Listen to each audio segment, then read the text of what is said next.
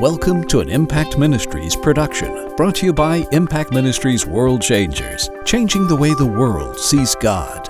Learn how you can become a world changer today by visiting www.impactministries.com. Now, here's your host, founder of Impact Ministries and developer of Heart Physics, the self development programs that have changed thousands of lives around the world, Dr. Jim Richards. Hey, I'm Jim Richards, Impact Cyber Church. Man, I am so glad to be with you. And today we're going to dive into some things that I- I'm telling you are going to give you keys into how to think in a way that you never get off track. You see, the Bible talks to us about renewing the mind, and you've heard me say this before. We think that renewing the mind is simply getting more information or getting correct information. Well, that's a part of it, obviously. But renewing the mind starts with how to think. And the Word of God teaches us how to think. So, you know what? If, you, if you've had trouble kind of keeping your doctrine straight, if you've had trouble working through or knowing how to work through difficult problems, or if, if many times when you're faced with, with, with overwhelming situations and you need to act quickly to get results, and you're just unsure of where to start, then this message is going to help you because we're, we're, we're going to show you how to always start at the beginning, which means you'll always end up at the right place. But listen, before I jump into that, I just want to remind you July is when we have World Changer Weekend every single year, the third uh, weekend in July. So this year, July the 20th, 21st, 22nd, we are going to have uh, some of the most enjoyable praise and worship you could participate in. We're going to have great musicians who love God and, and, and who play incredibly well are going to be here. We're going to have a, a, a house full of people that are, are, are truly committed to walking this walk out with God deeply in love with God, enjoy worshiping, enjoy fellowship. And I'm going to be sharing something with you that I'm telling you is, and you'll have to go to my website to get more information because it's just, it would take up the whole, it would take up this whole program today uh, just to tell you about it. But the topic for this year is called Being the Wisdom of God. So if you're interested in attending uh, World Changer Weekend, there is no registration fee but because of a limited space, we have to get you to register because at some point we have to cut off registration because we, on, we can only take a certain number of people here. So if you're interested, be sure and go to uh, impactministries.com, check out World Changer Weekend, and, we'll, and, and I'll give you some more information about being the wisdom of God. All right, you know, the Hebrew alphabet reveals so many insightful things about God. And uh, we, we could just go into actually, at some point in time, I may, I may do this. We could do almost a whole series on what is, what is hidden in the letters of the Hebrew alphabet.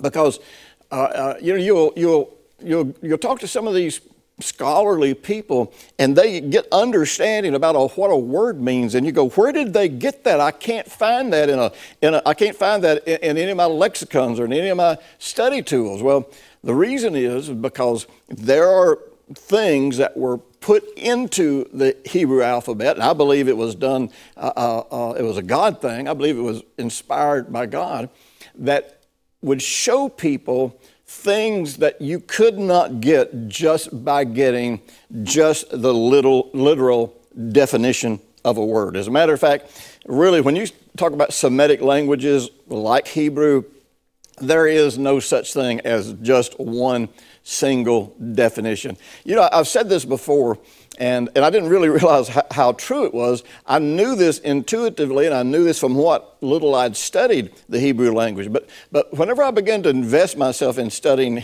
Hebrew in a very serious way, where I studied every single day, then I, I discovered that the Hebrew language is, in fact, a relational language. And we try to interpret the Hebrew language or translate the Hebrew language the way Westerners think, which is more factual than it is relational. It's more intellectual than it is uh, conceptual. And so that, uh, everything in the Hebrew language is designed to reveal to us uh, deep aspects of how to have a meaningful relationship with God. Now, in the Hebrew alphabet, there's a letter we call the Yud. Now, the Yud is a really interesting little letter. It just looks like a little apostrophe. It's just kind of dangling in the air. And the fact that the Yud is dangling in the air uh, indicates that it, or it represents a message from heaven or a message from God. Now, the Yud is the first letter in one of the names of God. And so it's a very important letter, and the Yud reveals all sorts of things. Or anytime you see that letter, you know it's talking, it's going to be talking about something uh, that has to do with a message from God, a message from heaven. Well, one of the things that the Yud also represents is this the, the yud is, is, is, such a small thing. It's almost like a dot, like, like a small apostrophe or a small dot. And one of the concepts from the yud that we get is that all things uh, start from one point. You know, uh, we, have we, come to understand, even though the scientists may get some parts of it wrong, the Big Bang Theory is a credible theory. I'm not saying all the parts of it, but it actually is a credible theory for creation. Because, you know, God was outside of, outside of the created world, He was in the realm of eternity. And, and His first creation, and the language indicates this, was to make something out of nothing. And so he created, I call it, he created the field. And within the field, there were, there were opposite polarities. And, and within those polarities existed everything that would be needed to create everything else. So after the first day of creation, the Hebrew word where it says that God made is where he makes something out of what he's already created. Whereas in the beginning, he created something out of, out of nothing. But the Big Bang Theory, you know, presents the idea that, the, that all of the universe began from something we would call a speck. It's like a tiny little spot and exploded outward. Well, you know, the real truth is the language uh, of the Old Testament kind of describes that. That's, that's pretty much how it describes creation as suddenly just bursting into being. And we don't want to go too far in that again because that's more than we can get into today. But the whole idea is that, that, that everything starts from one single point. Now, why is this important? And what has this got to do with renewing your mind? Because you see, in the Bible, there's this concept of the law of first reference. And the law of first reference says you go back to the first point that something is mentioned. And that first point becomes the, def- the defining point, if you will, to help you understand everything else about that subject.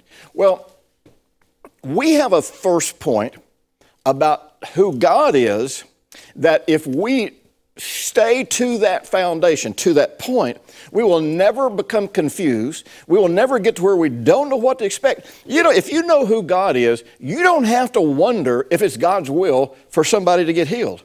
If you know who God is, you don't have to wonder if it's God's will to deliver you from that financial catastrophe that you've gotten yourself into. Even though, even though you deserve to be there because you made the wrong decisions, that's not the point. The point is, is if you know who God is, you can always trust and count on what God will do. You know, when God gave his names. And you know, uh, uh, one of my books that'll be coming out just very shortly is called it's called Heaven on Earth, and it's about establishing the kingdom of God in your life. And that's the only place you can establish the kingdom of God. You can't establish it in our nation. You can't establish it in your city. You can't establish it in anybody else. You can only establish it in your life. And so, in order to establish the kingdom of God, part of what you have to know and trust are the names of God. Now, we have what people call the covenant names of God. Uh, you know, there's Jehovah Tsidkenu, you know, Jehovah our righteousness. There's Jehovah Mekadesh, which is Jehovah who sanctifies. There is Jehovah Shalom, you know, Jehovah our peace. There is Jehovah Jireh, God sees and provides. There's Jehovah Rophi, uh, uh, uh Jehovah our healer. There is Jehovah Rohi, the Lord our shepherd. There is, uh, uh, you know, there's the Lord our banner. In other words, so you have these, what they call covenant names. Now, I'm assuming people call them covenant names because uh, when God gives his name and says, This is who I am, it is really the equivalent of him making an, a, a covenant with mankind because he's saying, This is who I am, and this is who I'm always going to be. Now, the interesting thing about that, the only, I, I use the terminology covenant names of God because people understand that, but the, there is a, a, a, little bit of confusion in using that name because you see, when you think about a covenant, a covenant is a contract. When you think about a covenant, you think about two people making an agreement, and in order for that agreement to stay in place, both people have to stick to their side or to their part of it. Well, I want you to understand something. Uh, God doesn't change when we change. As a matter of fact, you know, the Apostle Paul tells us, you know, even when we are faithless, he remains faithful because he cannot deny himself. So, God's covenant names uh, uh, do not imply that if we do certain things, that's who God will be to us. God is saying, This is who I am. This is exactly who I am, and this is who I will always be. And if you can't see me, see, if you can't see God as your healer, it's not necessarily because you got sin in your life. It's not because God doesn't want to heal you. It's not, you know, there's no big mystery to it. It just means that probably in your heart you're so overwhelmed with your circumstance and your pain that you can't see past the circumstance. But God has not changed. Now, in Hebrews, I'm just going to use this as an example. In Hebrews chapter 6, and I, I, I, share this in our school of ministry with people who are, feel called to the ministry, and I really I share this with everybody. But he's, he's, he's talking about getting to the place where we can move on from the fundamentals, from the foundational truths. And he does it, I think he talks about this in Hebrews chapter 5. And he said, but the problem is, he said, I can't even get you to the place where we can really discuss righteousness. He said, because uh, you're like babes who still need milk. You're not ready for the meat of the word. Now, I want to tell you something. The concept of righteousness is so beyond anything I've ever heard taught in my whole life. It is so beyond just a position we have with God. It is so beyond just being, uh, uh, you know, morally uh, uh, sound and, and, those sort of things. I mean, that, those are all parts of it.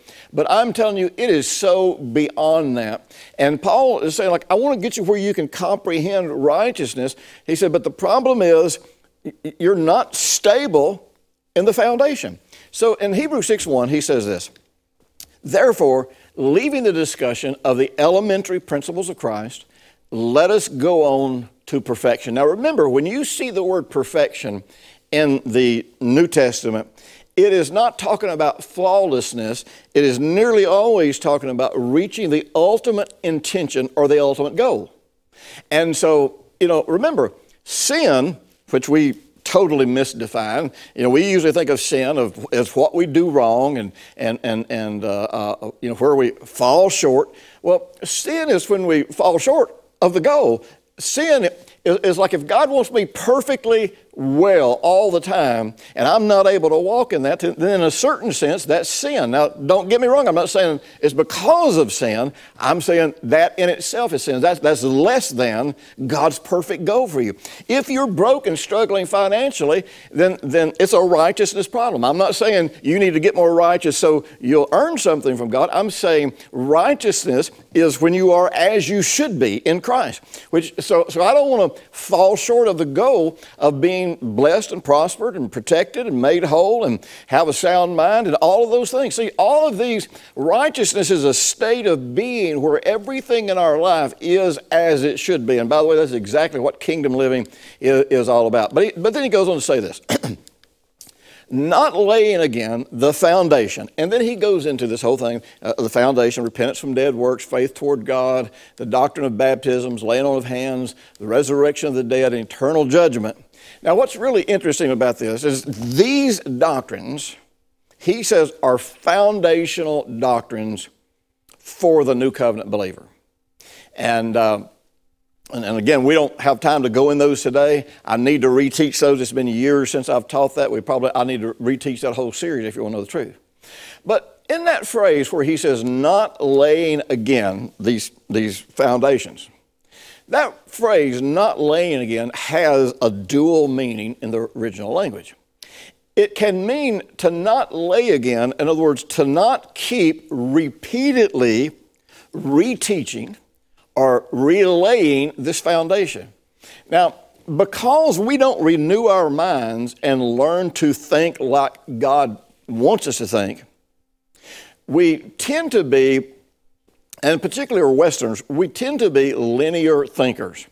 And linear thinkers are cause and effect. Everything happens in a straight line. And so the pro- one of the problems with linear thinkers is linear thinking is more about what's, what's in front of you right at this moment, and it is detached from the whole. So it's, it's sort of like it's sort of like if you're if you're standing beside a railroad track and it's a straight track and it's running that way, you know, to you, and you're looking straight ahead, to you, the a, you see a boxcar and then a boxcar and then a boxcar and a boxcar. And, and so you're just seeing one boxcar after another. You're not seeing the train. But now, if, if that train track were like, like circular or semicircular, and you were standing back here, you would not only see the boxcar that's in front of you, you'd see the whole train because it's in a circular pattern. So you would never detach the boxcar and how you understand the boxcar from the entire train. Now, I, I, don't know if that's a good example. Uh, I, I, can visualize that in my mind. You may not be able to, but, but we have this tendency through really uh, uh, natural thinking. You know, there's nothing wrong with natural thinking in and of itself. But there's something very wrong with natural thinking, which the Bible calls carnal, which carnal thinking, if we are not surrendering that to God. As a matter of fact, I'm going to talk to you about, about the tree of knowledge and good and evil and, and natural thinking and how that comes to play in our, in our lives. We're not going to talk about it today, but hopefully we'll get to talk about it uh, sometime this month. Now, the problem is, is, when, is when you lose sight of the whole picture and you're just focused on what's in front of you, then you forget the foundation. You forget the yud. You forget the starting point. And if you don't, like in this case, if you come up with something that's different or, or that, that you lose the concept of these foundational doctrines, then you're going to eventually end up off the rails. So, so not laying again, he's saying we can't keep reteaching this stuff. But that phrase also has another meaning. It means not to cast down or not to cast away. So he's saying, he's saying we got a paradox here.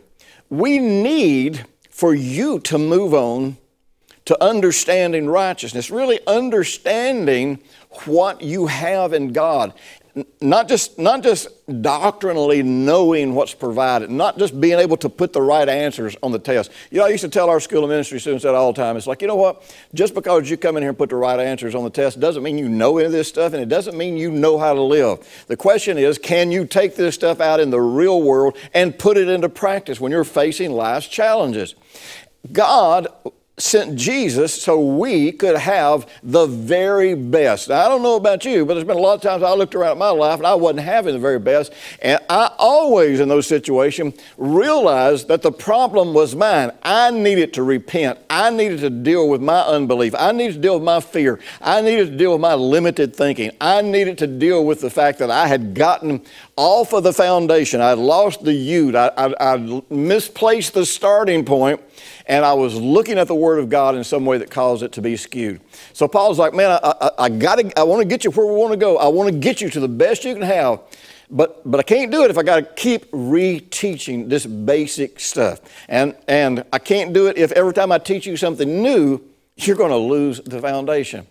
Man, now something about Westerners, we have an insatiable hunger for knowledge but seemingly no desire for wisdom. You know, I'm watching this across America. There's a, there's a fad across America and around the world where people who are planting churches, I'm not saying they're totally wrong, and if this is you and your church, I'm not criticizing your church. I'm just saying you need to kind of step back and, and compare what you're doing to what the Bible teaches. And so there's, there's, this, there's this new logic that says, man, if you want to have a happening church, you don't need to have anybody over 30 on your platform. If you want to reach your generation, Well, you know, I'm not saying that's bad, but I'm going to tell you something, folks. That's kind of contrary to the whole idea of honoring the elder, honoring the wise, honoring those who have life experience. See, we are, we are a, a culture of people that love knowledge and have no interest in wisdom. And we will make somebody a leader, we will put somebody into a position, we will follow somebody with our life if they impress us with their knowledge, even when that knowledge can't produce the results that we need in our life because, uh, because we're just, we, we have succumbed to uh, uh, the culture of the day. We have become one dimensional thinkers. Now, I want you to understand something. God is logical. And one of the reasons I know God is logical is because one of the words used to describe Jesus is the Logos. Now, the Logos is a Greek word that is, uh, I'm telling you, it, it, is, it would just take hours and hours and hours and hours to discuss all of the possibilities of how the word logos could be understood and, and what it represents. Um, but among other things, the word logos also represents a logic or a wisdom. Now, a logic or, or wisdom, or wisdom based on logic, it shows you the way something goes, the path that something follows. Um, and, and so, uh, uh, when something is logical, it means it's going to follow a path that makes sense. And so, and so, God has a logic. And in Jesus, we get to see the logic of God.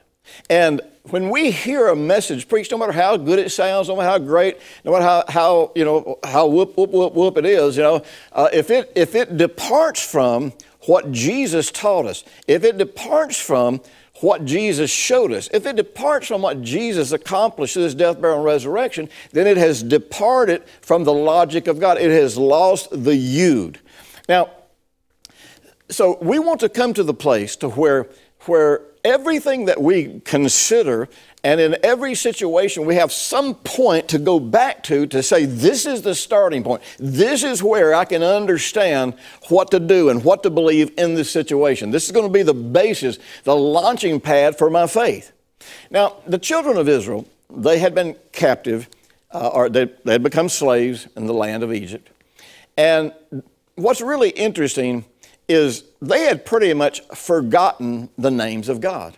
As a matter of fact, about all they knew about God and who God was was that He was the God of Abraham, Isaac, and Jacob, the God of their fathers. Well, you know something?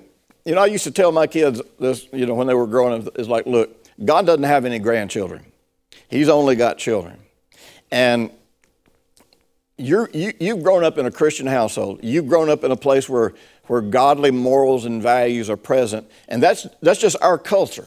And, and you live in a danger of, of living by our culture and not living by our conviction. And you live, in a, you live in the danger of knowing about the God of your father, but not necessarily knowing him as your God. And that's exactly what the children of Israel did. Now, as, I, I, can't go into it because of time, but you know, Moses, you know, he, he, he leaves um, Egypt, goes out and becomes a shepherd out, a Midian shepherd. And while he's there, he comes up on a burning bush. And by the way, fire always represents passion. God had a passion to deliver the children of Israel. Uh, and, you know, you might say, well, why didn't he do it sooner? Well, uh, trust me, that's never God's issue. That's, that's, that's, the hearts of the people, whether or not they're ready. Because the truth is, they wouldn't have left Egypt to go out into another country if they had not become slaves and become so oppressed that, that, they, that they finally want to leave. It's just like the church, you know, waiting for Jesus to turn. Church don't want Jesus to come back right now. It's not bad enough yet. Now, God doesn't want us to go through all that. God would like for us to really uh, uh, desire, if you will, and invite Him to come right now and establish His kingdom. But you know what? Most believers don't want that. Most believers are not going to want Jesus to come and set up God's kingdom until it gets so bad that they're not enjoying life here. Then suddenly it's like, oh, wait a minute, let's, let's pray this thing down, you know. So anyhow, so Moses just comes up on this burning bush, and, and, uh, and, and Exodus 3.13 says, Then Moses said to God, Indeed, when I come to the children of Israel and say to them, The God of your fathers has sent me to you, and they say to me, Well, what's his name? What shall I say to them? And God said to Moses, I am who I am. And he said, Thus you shall say to the children of Israel, I am has sent me to you.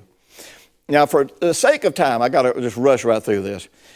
In, in Hebrew, and uh, it's really interesting in the Rational Bible by, I believe his name is Jerry Prager, I know his last name is Prager. He kind of translates that, and I've seen this in other books, as I am who I am, I am what I am, I am what I will be, and I am who I will be. In other words, who I am is who I'm always going to be. What I do is what I'm always going to do. And what I do is always going to be consistent with who I am. There's no separating who I am and what I do.